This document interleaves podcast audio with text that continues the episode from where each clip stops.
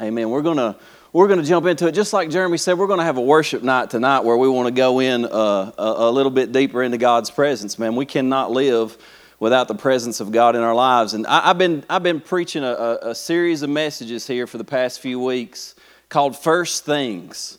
And you remember, you know, the first week we talked about grief because uh, this has been a year that we said if we're going to move forward into the next year, we've got to grieve some of our losses because we've had some we've had some difficult times. And of course, we talked about prayer, we talked about fasting, we talked about devotion to God, and and several different things. And then last week we talked about the Word of God. And, and I heard some people they went out and bought a Bible, which we gave a few Bibles away last week. Everybody everybody got their Bible this week. Praise the Lord. It's a good thing to have. Amen taking notes. Listen, if y'all take notes, take a picture of them, put it, send it to us on our Instagram page or something. Take notes for somebody to read what's going on out there. But, uh, but listen, we're just glad that you guys are here this morning. This morning, I'm going to preach a special message. It's going to kind of preface what we're going to go into tonight, and I believe it's a very important first thing and that is worship and presence. Worship and presence. So, can we just start out by, by praying a little bit, if you will, just right there at your seat while you're seated, just, seated, just relax a minute and, and just lift your hands to the Lord just for a second, right there where you're at. Yeah, just close your eyes, just wait on the Lord in, in, the, in the silence.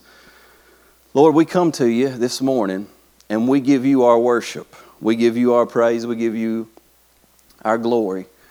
Lord, it's all for you, and so we ask you, God just to come right now to speak to us. We surrender our hearts. We give you full permission this morning. And Lord, we just love you and we know that you love us, so we receive that love this morning. And we pray, God, that your presence would come, that you'd speak to every heart. And we ask it in Jesus' name. Amen. Amen. I want to do, I want to say one more thing. Somebody, is Mimi in here right now, Jim? Is she even in here? Where's she at? There's Mimi. She's 60 today, praise God. Sweet 60. Amen. It's a beautiful thing. Be 60 and look 17 like that, maybe. I mean, it, you know what I'm talking about? That's serious. Jim, you did well, buddy. Amen. So we'll get into this. We're going to talk about worship and presence. So worship and, and, and the presence of God. Uh, you know, people people think about this differently. I, when I first understood a little bit more about worship, honestly, I was in college and, and y'all know, some of y'all know my story, my background. I come, I was, I was bound up in, in, drugs and addiction and a few different things. I had struggles just like everybody else did. I had some, I had some struggles. I, uh, and, and I like to party a lot. But I got in this pursuit of God. I started seeking the Lord. And I remember I was taking a class in, in, in college. It was an anthropology class. We were studying religions of the world and all of these things. And at this time in my life, I'm just now starting to read the Bible. And I remember reading in there that the scripture talks about how God will come and live in his people and dwell in his people. And I thought, man, that's a strange concept. We're talking about God coming and living in a human being. And I remember reading that, and that was fascinating to me because I didn't really understand how God comes and lives in a human being.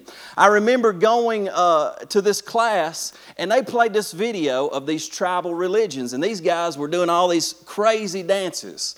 And they taught us that while these guys were doing these crazy dances, they were invoking spirits. I thought that's a little bit scary. I mean, you know, you probably make a scary movie about that a little bit, right? They're, they're invoking these spirits, and something would happen while they're in this. What are they doing? Now, it, it may, we would argue maybe as Christians that this is false worship, obviously, if they're worshiping another God than the one true God. But here's the point behind it is what you worship ultimately comes inside of you. What you give your life to ultimately comes inside of you. And I learned that in that moment. And I remember somewhere around that same time, I went to a Pentecostal church. Y'all ever been, right? You know, and, and I'm talking about like a real Pentecostal church. Y'all know I'm Pentecostal, but I'm talking about like a real Pentecostal church. Like we get every now and then we get in here and we're kind of like, yeah, praise the Lord. And I was in there, son, you know what I'm talking about? Like pull, pulling them moves. And I thought, boys, they're invoking the Spirit in here this morning. Hey, they got it going on. But what I came to realize was that a physical response in obedience to the Lord, there's always been a principle. Human beings were designed to be indwelt by God. They were designed to be indwelt by God. And so when we come in here and we lift our hands in worship and we start to sing and maybe we even dance and move a little bit before the Lord, this is not something that we came up with, folks. This is God's design from the beginning. He taught us how to come into a place of worship because you were designed to be filled with a spirit. But the only spirit you were designed to be filled with was the Holy Spirit of God. Any other spirit, God doesn't desire for you to live. But it's all a question of worship. What do you worship? Where is your Where is your heart at? And see, we're we're learning as a church right now, I believe, to minister to God. Because here's the thing: I'm not about flesh. Sometimes you know in worship you can get in the flesh, and that's when people just do crazy stuff, and it's distracting, and it gets your eyes off of Jesus and on them. Can I tell you that, mu- that, that, that worship is not even about music? It's not a genre of music. People talk about worship and say, well, you know, that's worship music. That's, that's a genre of music. Worship is not just a genre of music, worship is a posture of your heart toward God. Worship is not about you singing a song, it's not about the music you listen to. Worship is about the position of your heart toward the living God.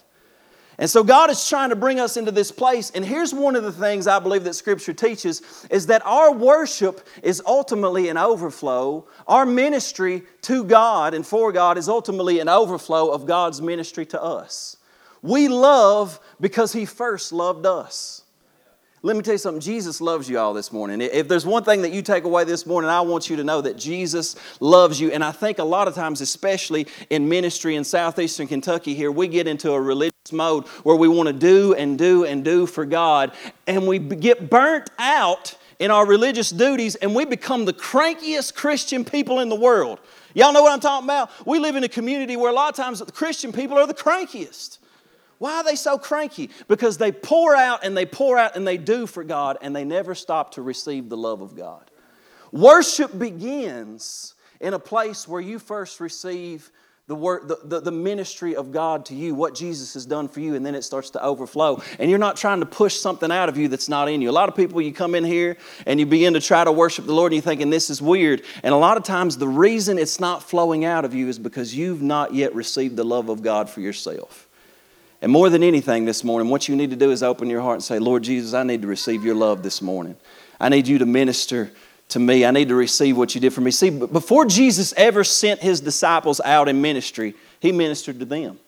He knelt down, he washed their feet, before he sent them out, he cooked them breakfast. You know that? That's the kind of Jesus that we serve. He cooked them breakfast, had them fish prepared, said, Boys, come out, out off the boat here. I got you a lot of fish. And he fed them breakfast. He wasn't waiting to be served, he served them. And so, my first point in this message is, is that life begins in the presence of God. In the beginning, when God started this whole thing, life began in God's presence. But let me tell you something when your new life begins in Christ, it begins in the presence of God, where you have an encounter with the living God. It's not just because you heard a sermon and you said a prayer, it's because all of a sudden you have an encounter with the living God, and in His presence, there's a new birth on the inside of you, and you become a new creation in Jesus Christ. The presence of God is what life is all about. I remember I used to love drugs and alcohol and partying some, but when I got a hold of the presence of God, those things lost their appeal to me because they were not near as good. But see, the problem is, is we have a religion where we think that no, I need something to give me some fun because, because, because church is boring and it's dry. It's not dry and it's not boring if you do it the way God prescribed it. Yeah. If you do it the way that God said do it, the Spirit of God will come into this place and you will experience joy, you will experience freedom, you will experience peace, and you will say to yourself, I had no idea. Why didn't somebody tell me this was going on? That's what I thought whenever I finally found Jesus. I said, Why didn't somebody tell me it was like this? Why didn't somebody tell me it was this good?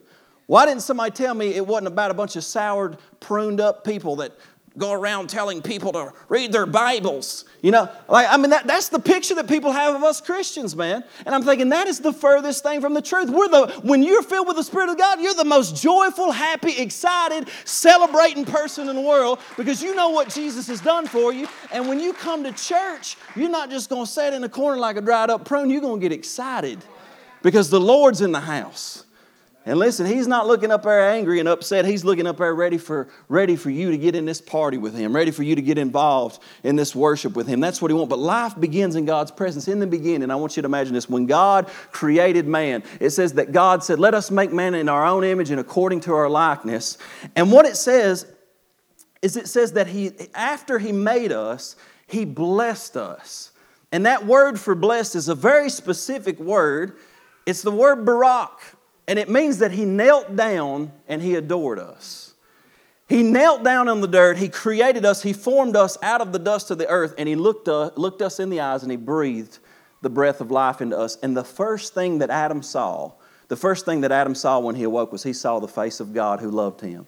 And God made him for that intimate communion, that intimate relationship. You were made for Jesus. You were made for an intimate relationship and a communion with God. And Adam, the first man, he walked with God in the garden in the cool of the day. It literally means that he walked with him in the Spirit. They had open lines of communication day in and day out. He was communing with God, God was communing with him. And he was doing what God had called him to do in the earth because of that relationship and because of that communion. And because of his relationship with God, he had authority on the earth to say, This doesn't come in, this stays this way. And then the same way, when you have communion with God, guess what? In your own life, you can say, None of that here, Satan. We've got authority in this realm. But see, the serpent comes in in the middle of this communion, in the middle of this worship to God. And he comes, I want you to understand this, folks. Right now in our world, Satan is still doing what he's always done from the beginning. Satan comes to interrupt worship.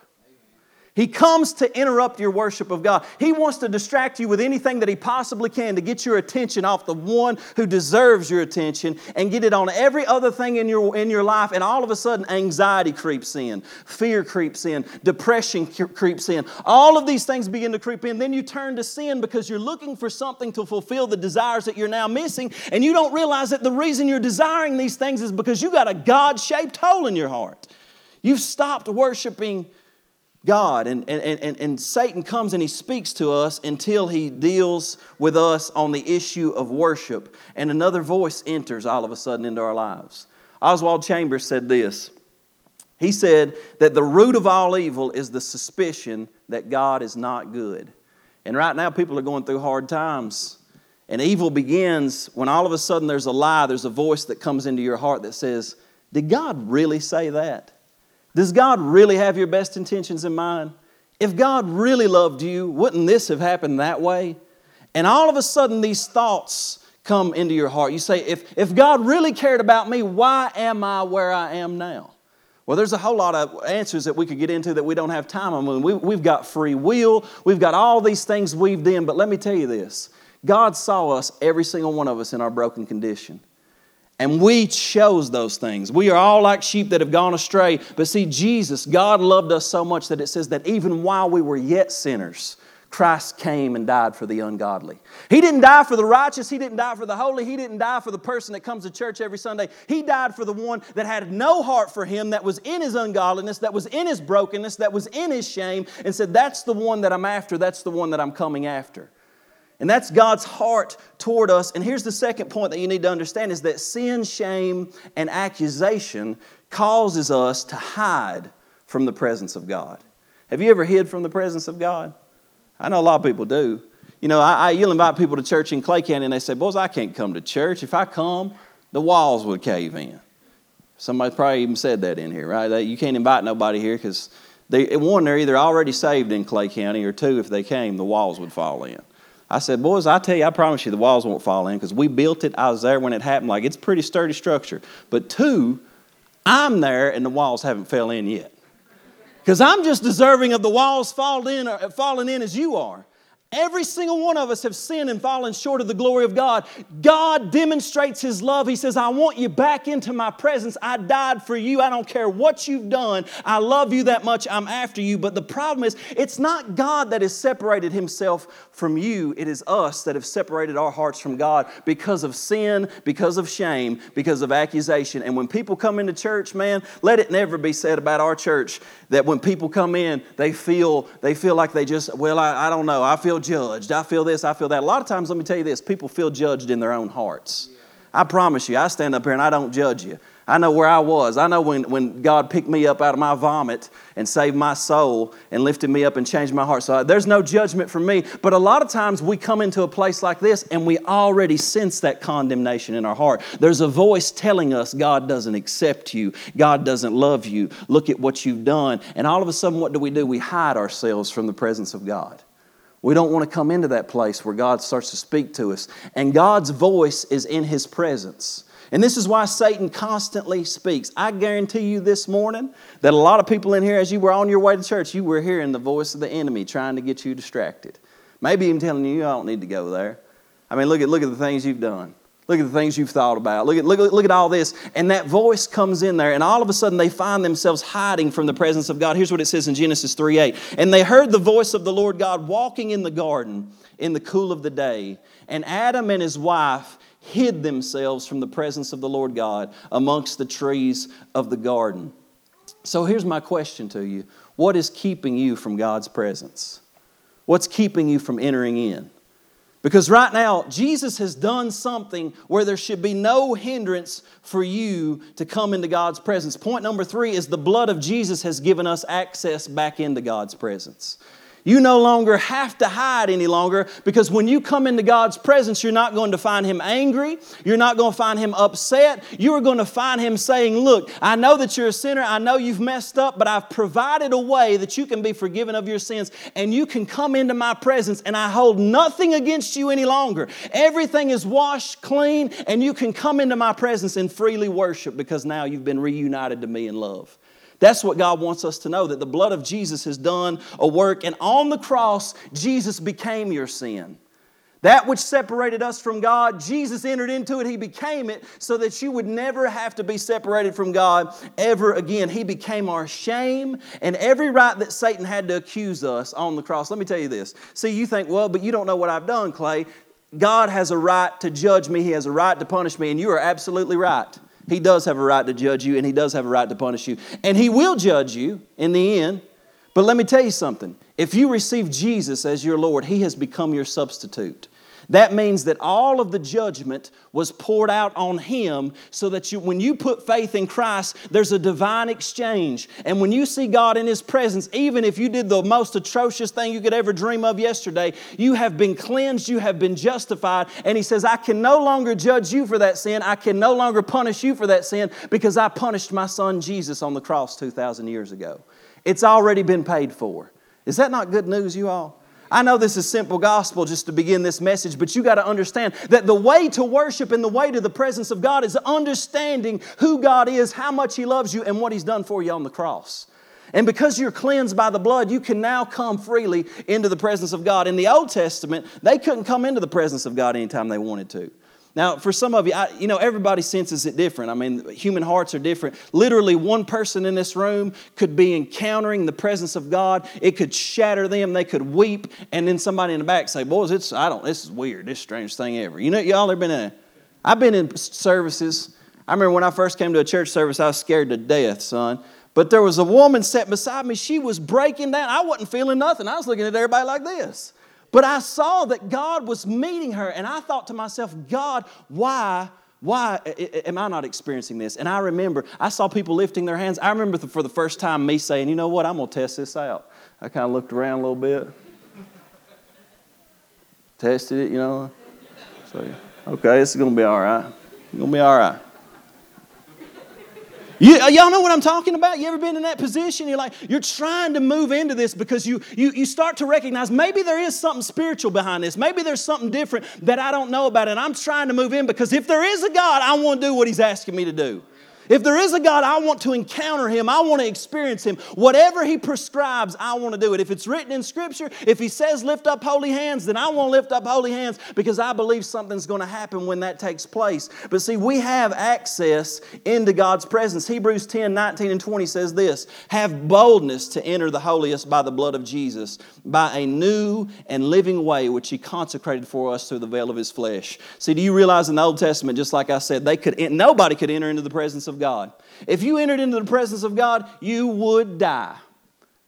And so, one time a year, the high priest would go into the place called the Holy of Holies in the tabernacle. And when he would go in, he would offer up the sacrifice of the blood of the Lamb, representative of Christ, and the glory of God, the presence of God would come down in that place. And he would meet them at the mercy seat at the Ark of the Covenant. Now, rabbinic literature says that they would tie a rope around this guy's foot so that if he went in there and his heart wasn't right and for some reason or another he died, they could drag his hind end out of there. You know what I'm talking about? Because he fell over in the presence of God and died. See, there's an old way, and the old way is you can't come into the presence of God because you're a sinner. But Jesus, because of his blood, it says he's made a new and living way, and the worst of sinners can come boldly into the presence of God. Confess Jesus. And here's the thing you say, but man, I'm still struggling with sin. I'm still dealing with some stuff. He's, he, what God is saying is don't wait to come into the presence of God. Keep coming into the presence of God. And the more you come, the more you will live. The more you come. If you're struggling right now, I'm telling you, you need to come tonight. You need to worship God. You need to throw your hands up and you need to lay all your sin at the feet of Jesus and come into the presence boldly. Why? Because Jesus' blood has made a way for you to be there. Number four, in Christ, see, we don't just have access now into the presence of God, we become hosts of the presence of God. We host the presence of God. See, I don't know about you, but if you're a believer, I brought the presence of God with me in here this morning. I believe that by faith, Jesus Christ dwells in my heart. I am the temple of the Holy Spirit, and we corporately are the temple of the Holy Spirit. When we meet together, guess what? God is in our midst. God is here. God is here. But the question is do we recognize it? When we talk about God's presence, do we live with just a concept or do we live with an actual experience? Think about that. Because we can talk about the presence of God all we want, but have you experienced the presence of God? Do you live in and from the presence of God? I, I don't want to just hear about it. I don't just want doctrine, as great as doctrine is. I don't want just head knowledge about God. Every time that I open the Word of God, I don't want to just learn more so that I can get up here and spit more knowledge out. I want to know Jesus. When I open my Bible, my Bible is not just so I can get more ammunition to debate somebody. Somebody amen me on that. I mean, I feel like a lot of preachers and people nowadays, they just want to study their Bible so they can get more ammunition to debate. I'm not here to debate you this morning. Talk about whether you're a Calvinist or an Arminian. I don't care. Do you love Jesus? Do you love Jesus? Is He primary in your life? Is He first? This, these are the things that matter, folks. And I don't want to just live with a concept. I want to live with an experience of knowing and worshiping Jesus Christ as He is. Here's what it says in Psalm 68 1. I love this. Let God arise. Somebody say that. Let God arise. Amen. And let His enemies be scattered. Let those also who hate Him flee before Him. As smoke is driven away, so drive them away. As wax melts before the fire, so let the wicked perish at the presence of God. Here's what he's saying He's saying, in our choice to worship God, we are allowing God to arise. And when God arises, the enemies of addiction, the enemies of fear, sickness, and disease, all of these things begin to scatter. Why? Because the presence of God comes down in our worship, and all of a sudden, those enemies begin to melt like wax at the presence of God. Man, I remember being I remember being in addiction and being in all kinds of different things, and, and I didn't know much about worship, but, but I had a little dog named Samson. You know what I'm talking about? And, and, and we went out. I lived in Lexington at the time. I didn't know anything about worship, but I went out into this field where nobody was, and I was out in that field, son, and I'd walk around and I'd pray, and every now and then I'd just lift my hands up to the Lord and I'd thank the Lord, and I'd say, Lord, I don't know what I'm doing, but I worship you. I worship you. I'd kneel down on my knees in that field and I, saw, and I kid you not, over that season of my life, chains begin to break. Why? I was letting God arise in my life. I was letting his enemies be scattered. The presence of God was being activated in my life because I was giving myself to him, spirit, soul, and body. And as I was, these things began to break. The presence of God came in and they began to melt like wax in his presence. I'm telling you, when the presence of God shows up, folks, if we, we get to we can get to a place in worship corporately where when we come in here on a Sunday morning, God comes and God meets us. And the sick are healed, and people are restored, and people are set free, and people are saved just because God is in the room. It's not about what I preach, it's not about what we sing, it's not about even how well we do it. It's about whether or not God's in the room, and God comes in the room when people worship Him in spirit and in truth. See, because it's not about listening to how good our worship team is, even, is it? It's not at all. Right now, I believe there's a movement in our world where people actually worship worship. They listen to how good these musicians are and these different churches that just do it so well, and they begin to worship the people who sing the songs rather than the Jesus who gave them the song. All that we sing, all that we do, the messages that we preach, they've got to point us to Jesus or they're no good. They've got to bring us into a deeper relationship with Jesus or they're no good. We can leave today and we can say, like, as I can leave today, I'm going to tell our worship pastor, I'm going to say, Justin, buddy, you did good today because it was amazing. But at the end of the day, it's not even about how good he does, is it? And he knows that. He and I talk about this. Our goal when we put music out and we put it, we want people to come into the presence of God. We want worship to be manifested in this place. And see, Jesus, he was a carrier of God's presence. Bible says he was filled with, with the Spirit without measure. You imagine that? I'm filled with probably just a little bit. You know what I'm talking about? Like, hey, it give me about two ounces. Put it in. You're doing all right, you know.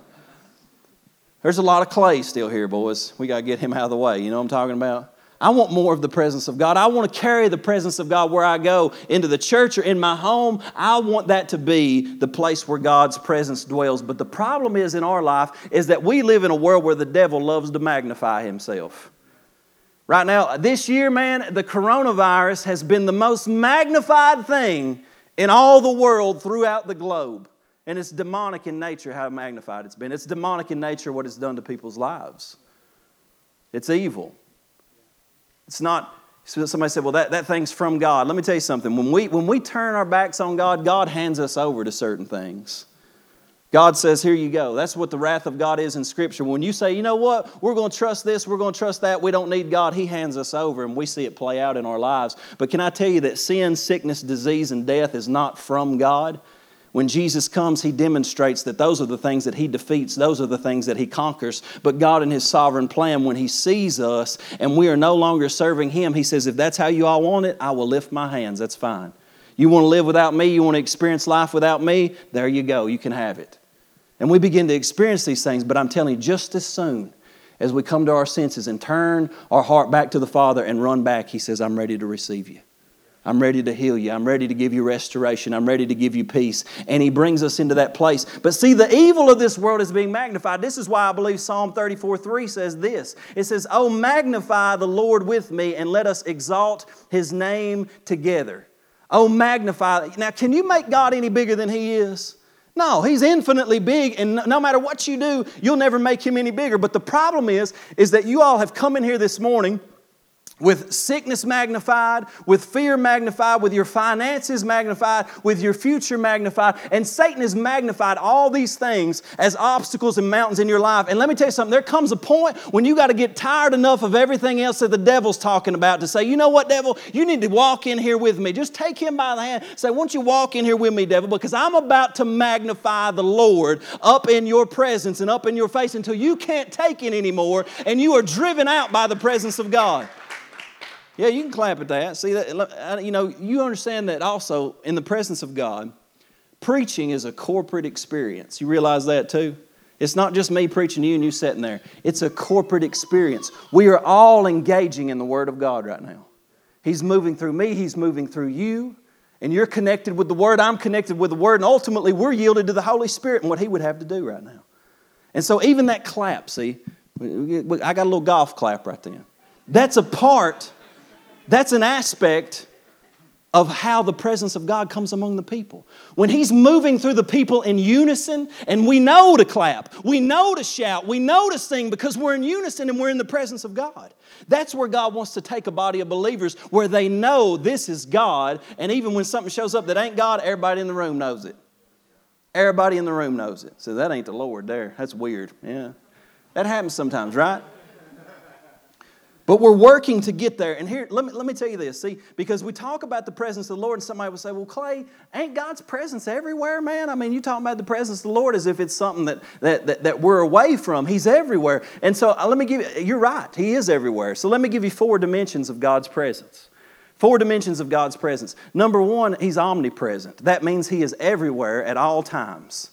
He's everywhere at all times. You cannot get away from him. In Colossians 1:17 it says he is before all things and in him all things consist and he holds all things together. Psalm 139 7 says, Where can I go from your spirit, or where can I flee from your presence? He says, If I go into the heavens, you're there, Lord. If I make my bed in Sheol, you're going to be there. You can go nowhere from the ultimate presence of the Lord because He holds all things together.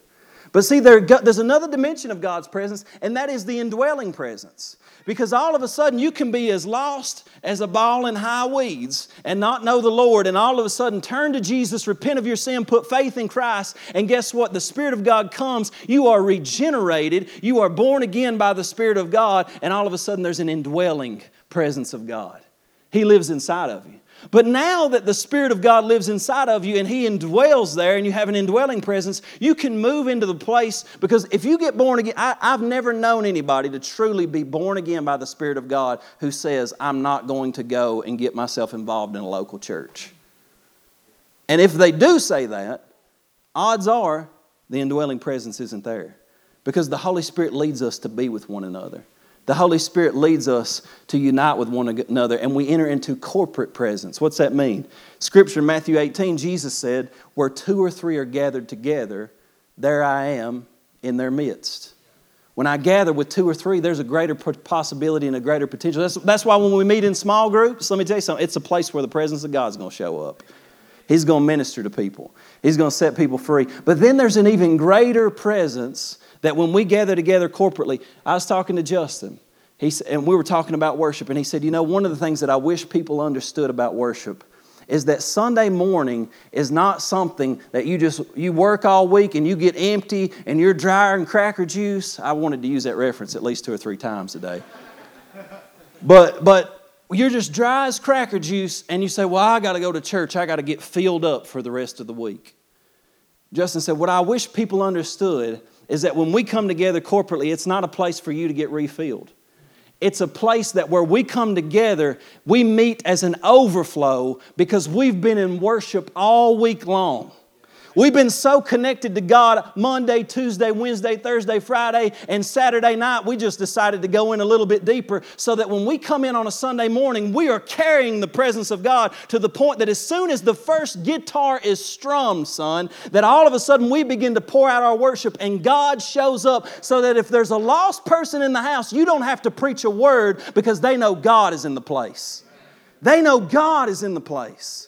And that's the place that we want to move as a church. We're talking about first things. We talked about your Bible, reading the Word of God, saying in the Word of God, prayer and fasting, these types of things. But if you can get in a place where daily, on Monday you worship, on Tuesday you worship, you kneel down before God. I was telling somebody this morning that last night I was, I was feeding my baby, I put her to bed for a little bit, and I, you know what I did? I put on some instrumental music. There wasn't even any lyrics. There's this dude named William Augusto, man. He's nice. He plays, he plays soaking worship music, he says, is what it's called.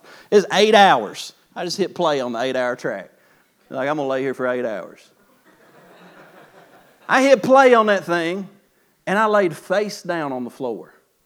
And as I laid face down on the floor, I began to sense the presence of God well up in my heart. Tears began to flow.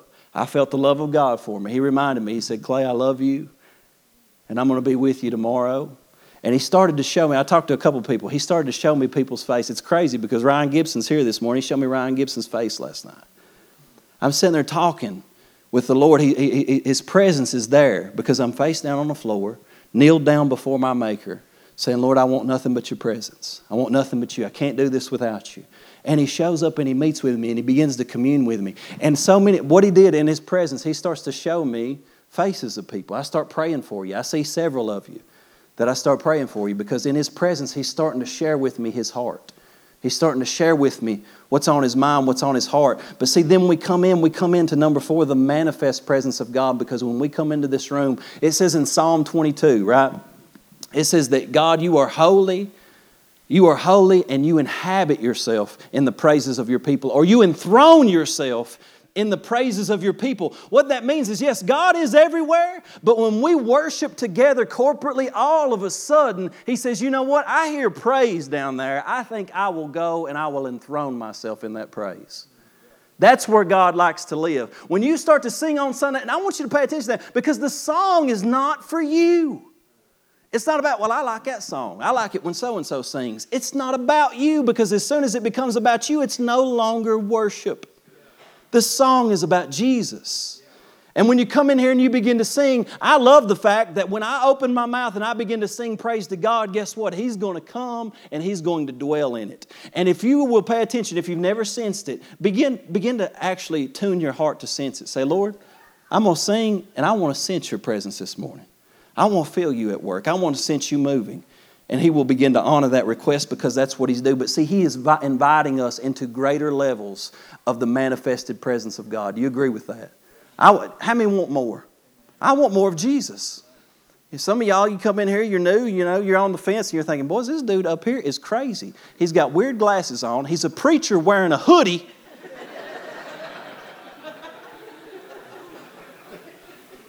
Should have a suit on. How's the presence of the Lord going to show up if you don't have a suit on? It's not even about your suit. It's about the heart. It's about the heart. And God's inviting us into greater levels of manifested presence in the Old Testament. See, we're talking about Old Testament principles, not even what's possible in the New Testament, because in the Old Testament, in Exodus, Moses would go up and it said that he would meet with God as a man meets with his friend face to face. And when he would go into the tabernacle, the, in rabbinic literature, they called it the Shekinah glory of God. Y'all ever, somebody say Shekinah, right?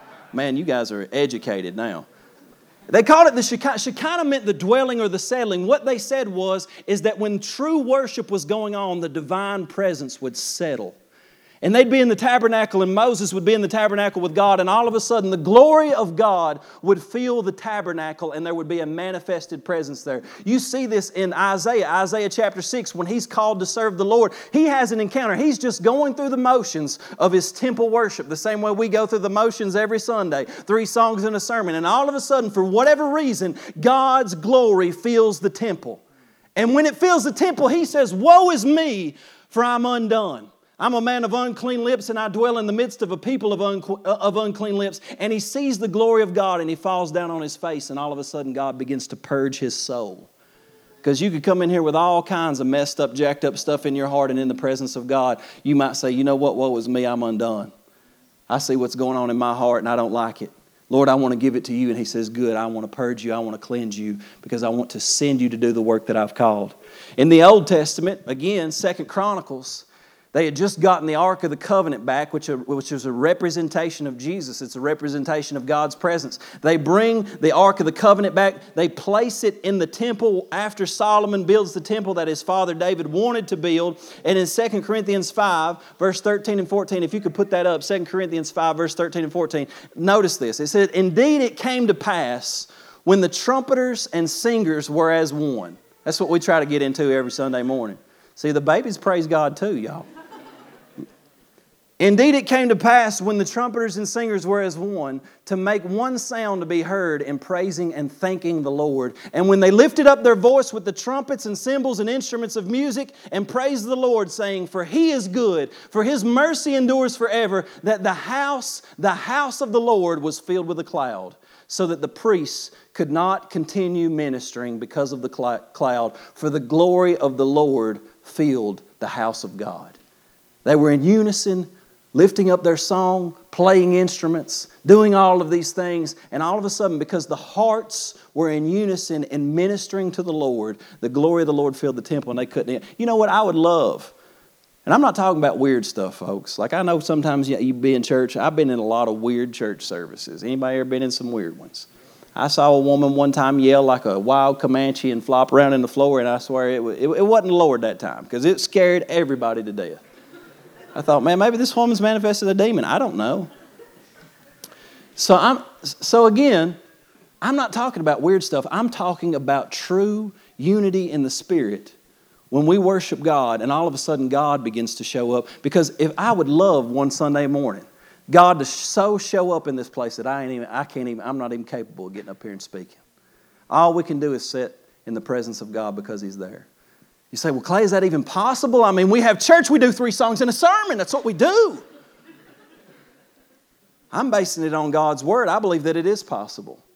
I believe God's presence can show up and minister to people in a profound way. That's why we have worship nights. We believe that it's not just about entertaining you with music. We believe it's an opportunity, an invitation for you to come into the presence of God and engage God in a way that you never have before. See, it, there's three things. Psalm 100, verse 4. Let me give you just a few more things. It says, To enter his gates with thanksgiving and into his courts with praise. Some of you didn't even enter the gate this morning. Some of you came in and you still outside the gate. You didn't give the Lord one, thing, one thanksgiving, one round of praise. You're still outside the gate of His presence. He says, enter into his gates with thanksgiving, enter into his courts with praise. See, it's very interesting that we can even sing songs about lifting our hands, but when we get asked to lift our hands, it feels really, really awkward and we'd rather not do it. Where are we still at? Now, somebody said, Well, I don't, yeah, I don't think you have to do it that way. Well, if you don't believe the Bible, you don't have to, but that, I mean, I, I got harsh. So, every now and then, see, my wife, I tell my wife when I get done preaching, I'm like, honey, did I say anything to hurt anybody? I don't want to hurt nobody, you know. But every now and then I get a little bit, uh, a little bit uh, rough around the edges, you know what I'm talking about? But, but here's the thing when you come into God's presence, you got to think about this. Do, do, I want, do I want to give God what He's asking me for? What is He prescribed in worship? And so I come in with thanksgiving, and when I begin to say, Lord, I thank you. I thank you for what you did for me on the cross. I thank you for the blood of Jesus. I thank you for my family. I thank you that you set me free. I thank you that you've given me a new life. All of a sudden, you step into the gates. And then all of a sudden, you begin to sense God's presence and you begin to sense His nature and His goodness. And all of a sudden, in a moment, you begin to give Him praise for His nature. You say, Lord, you're a healer. Lord, you're a deliverer. Look at the things that you've done. And you begin to sing out to Him. And it's not just a song that you're reading off the screen, it's something that's coming from your heart. And you begin to enter into His courts. And all of a sudden, you're coming into a greater dimension of the presence of God. And in that place of presence, perspective changes. Have y'all ever been in a place where you're wondering about something, you're praying about something, you're scared to death about something? I cannot tell you the number of times. I told y'all this summer I had my first panic attack that I've ever had. I don't know. There was a lot of things going on. It was weird. I had a panic attack, and I remember thinking to myself, I'm not going to get through. I had a funeral to preach like the day the day after, and I thought I'm either going to go to the emergency room or I'm not going to make it through this. This is not going to be good. And you know what I did? There was something on the inside of me that said, Clay, you need to go worship God. So I left the crowd. I went home and I got in my living room and I began to pace on the floor. I turned worship music on and I began to declare the word of God out of my mouth. I began to sing praise to Him. I declared who He was, that He was healer, that He was all powerful, that He was almighty, that He drove fear out. And as I'm doing this, I feel this thing lifting up off of me. And all of a sudden it's gone. And I sensed the peace of God in my heart once again, and I had the strength to move on. There is warfare and there's power in praise, y'all. You know, in the Hebrew language, we talk about praise. People say, well, what is praise? What does that even mean? It's about confessing the nature of God. But you know, there are seven words in the Hebrew language that we translate praise. We translate it praise. It's in there praise. Let me give you these seven words. One of them is halal. It's where we get the word hallelujah from. It means praise the Lord, right? Yah is the, is the Lord, it's Yahweh. So halal is to celebrate and be clamorously foolish. Amen. Because sometimes you ever look at somebody and they're like, them people are just foolish. We used to have a guy in here, he'd dance on occasion, you know, and people, people get distracted by him or something like that, you know, but sometimes they get distracted. You remember when David danced before the Lord with all of his might? His wife didn't care much for it, did she? She was a religious person and she struggled with it, but he bore fruit from it, and because of that, she never bore fruit again in her life. To celebrate, to be clamorous and foolish. Another one is yada. You know what yada means? It means lift the hands. That's why we lift our hands to the Lord.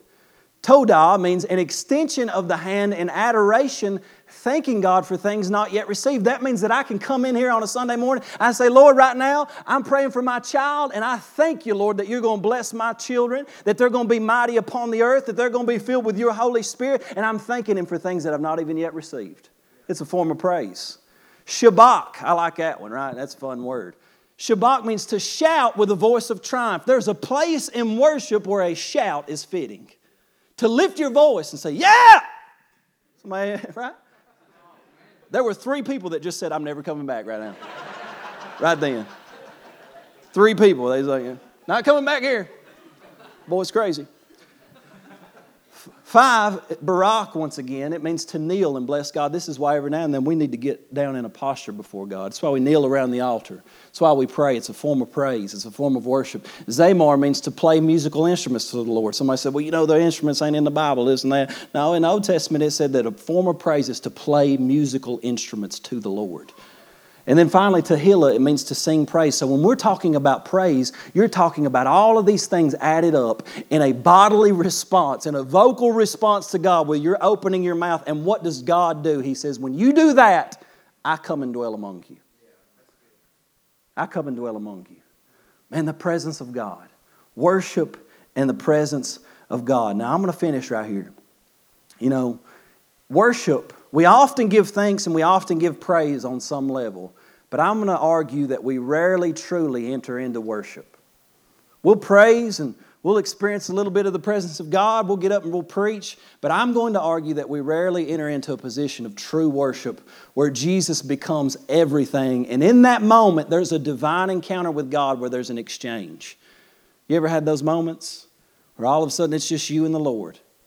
And nothing else matters. You don't care about what dude over here in the corner thinks about you. There's, some, there's a place in worship where you no longer care what somebody thinks about what you're doing. You're no, you don't care if you lift your hands because you don't care if the person next to you is looking at you or not because you're not thinking about them. You're in worship. When you worship something, the thoughts in your mind, nobody else is there anymore. It's a, you, all of a sudden you're focused in on something beyond them. But let me give you three quick points in worship. Number one, true worship is valuing or treasuring of God above all things. It's treasuring God above all things. True worship brings your heart to a place where you say, Lord, you can have all this world. I just want Jesus. I just want Jesus. Secondly, true worship is always sacrificial. That means that it's going to cost you something. It costs you something to worship God. David said one time, he said, I'm not going to bring anything to the Lord that doesn't cost me something. In the Old Testament, they worshiped in various forms because let me tell you this worship is not simply the songs that we sing or even kneeling down before the Lord. Worship becomes the very life that we live. It's about putting God first in everything. It's about showing Him His worth. How many of you believe that God is worthy of you opening your mouth and saying, I love you, Lord?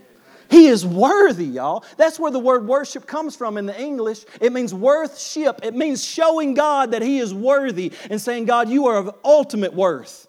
You're greater than anything else in my life, and I give you the glory that is due your name. And there's something that happens when that goes off in our heart. But see, true worship is always sacrificial. In the Old Testament, they offered sacrifices. They had feasts that reminded them of what God has done. They would offer tithes and giving to represent God's lordship and His abundance and all of those things. And then lastly, they had worship, and they, and they, they worship with music. All of those things come together in our life so that we can truly give God our lives in worship. Romans 12:1 says this, I appeal to you therefore, brothers, by the mercies of God, to present your bodies as a living sacrifice, holy and acceptable to God, which is your spiritual worship. Hebrews 13:15. It says, Through him then, let us continually offer up a sacrifice of praise to God. See, ain't you thankful that we ain't got to come in here this morning and offer up the blood of bulls and goats? That was the sacrifice that they offered in the Old Testament, but Jesus' blood was shed on the cross. And that sacrifice, that offering, was made once and for all so that you never have to offer another sacrifice. The sacrifice that you have, here's what he says in Hebrews 13, 13 15. He says, Offer up a sacrifice of praise to God. That is the fruit of your lips that acknowledge his name. And do not neglect to do good and to share what you have, for such sacrifices are pleasing to God. He says, when you open your mouth, you begin to give him what's on your speech. You begin to praise his name. You begin to acknowledge his name. And then he says, not only that, but you begin to do good to the people around you. You begin to give to them. You give to people out of the generosity of your heart. He says, these sacrifices are an act of worship. When you're good to people, when you share things with people, when you sing praise to God, He's saying that's a place where you're entering into worship. You're offering me the sacrifice. But see, it talks about a sacrifice of praise, but in worship, it never talks about a sacrifice because in worship, you become the sacrifice. In worship, you say, Jesus, I'm yours. Everything I am, everything I have, it's all yours. Every bit of it. And you got to come to a place where it's not just about the fact that you got saved years back or whatever. It's about the fact that today, once again, I'm laying down my life. All I want is Jesus. You can take the whole world, you can take everything that could be offered, all my desires, Lord, I'm laying it down. I'm not coming to you, God, because I want to get something out of you. I just want you. I just want you. That's a hard place for us to get. But when we get there as people, I'm telling you, we're going to encounter God. He's going to fill us up with Himself. And this world will be transformed because now we are finally filled with the fullness of who God is. It happens through worship. God wants to meet us in His presence. The last point is that worship is done in spirit and in truth. It means our innermost being gets a hold of this, this reality. And we don't just worship the God that we choose. We don't just want to worship the way Jesus, the way that we make him out to be. I want to worship Jesus as he is. I want to worship Jesus as the Bible has taught me that he truly is. That's what I want to do, and I want to offer my life to him. Amen. I want you to bow your heads just where we're at. We're going to pray just for a moment.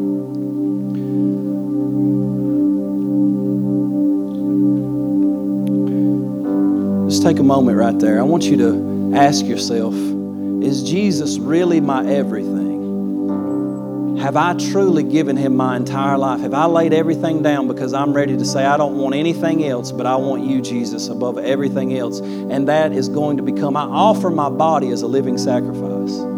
If you've never started that step with Jesus, if you've not received this salvation that He offers, I want you to take a step today and I want you to begin just right now by lifting your hand and saying, That's me. I want to take that step. I want to give Jesus my life.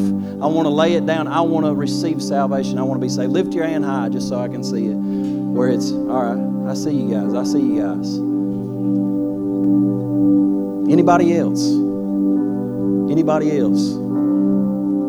I want you to pray with these guys that just lift their hands right there. Right where you're at, I want you to just say this out of your mouth. Say, Lord Jesus, I give you my life.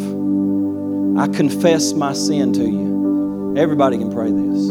I confess my sin to you, and I receive your forgiveness. I know that you love me, Lord, and I receive that love now. I renounce Satan. I no longer walk with him because I worship you, Jesus. And your word says that if I believe in my heart that you died on the cross for my sins and that you were raised from the dead. And I confess with my mouth that you are now my Lord. You're my everything, that I will be saved. So I give you my life now, Jesus. I ask you to fill me afresh with your spirit. Take everything, Lord. Take it all. In Jesus' name.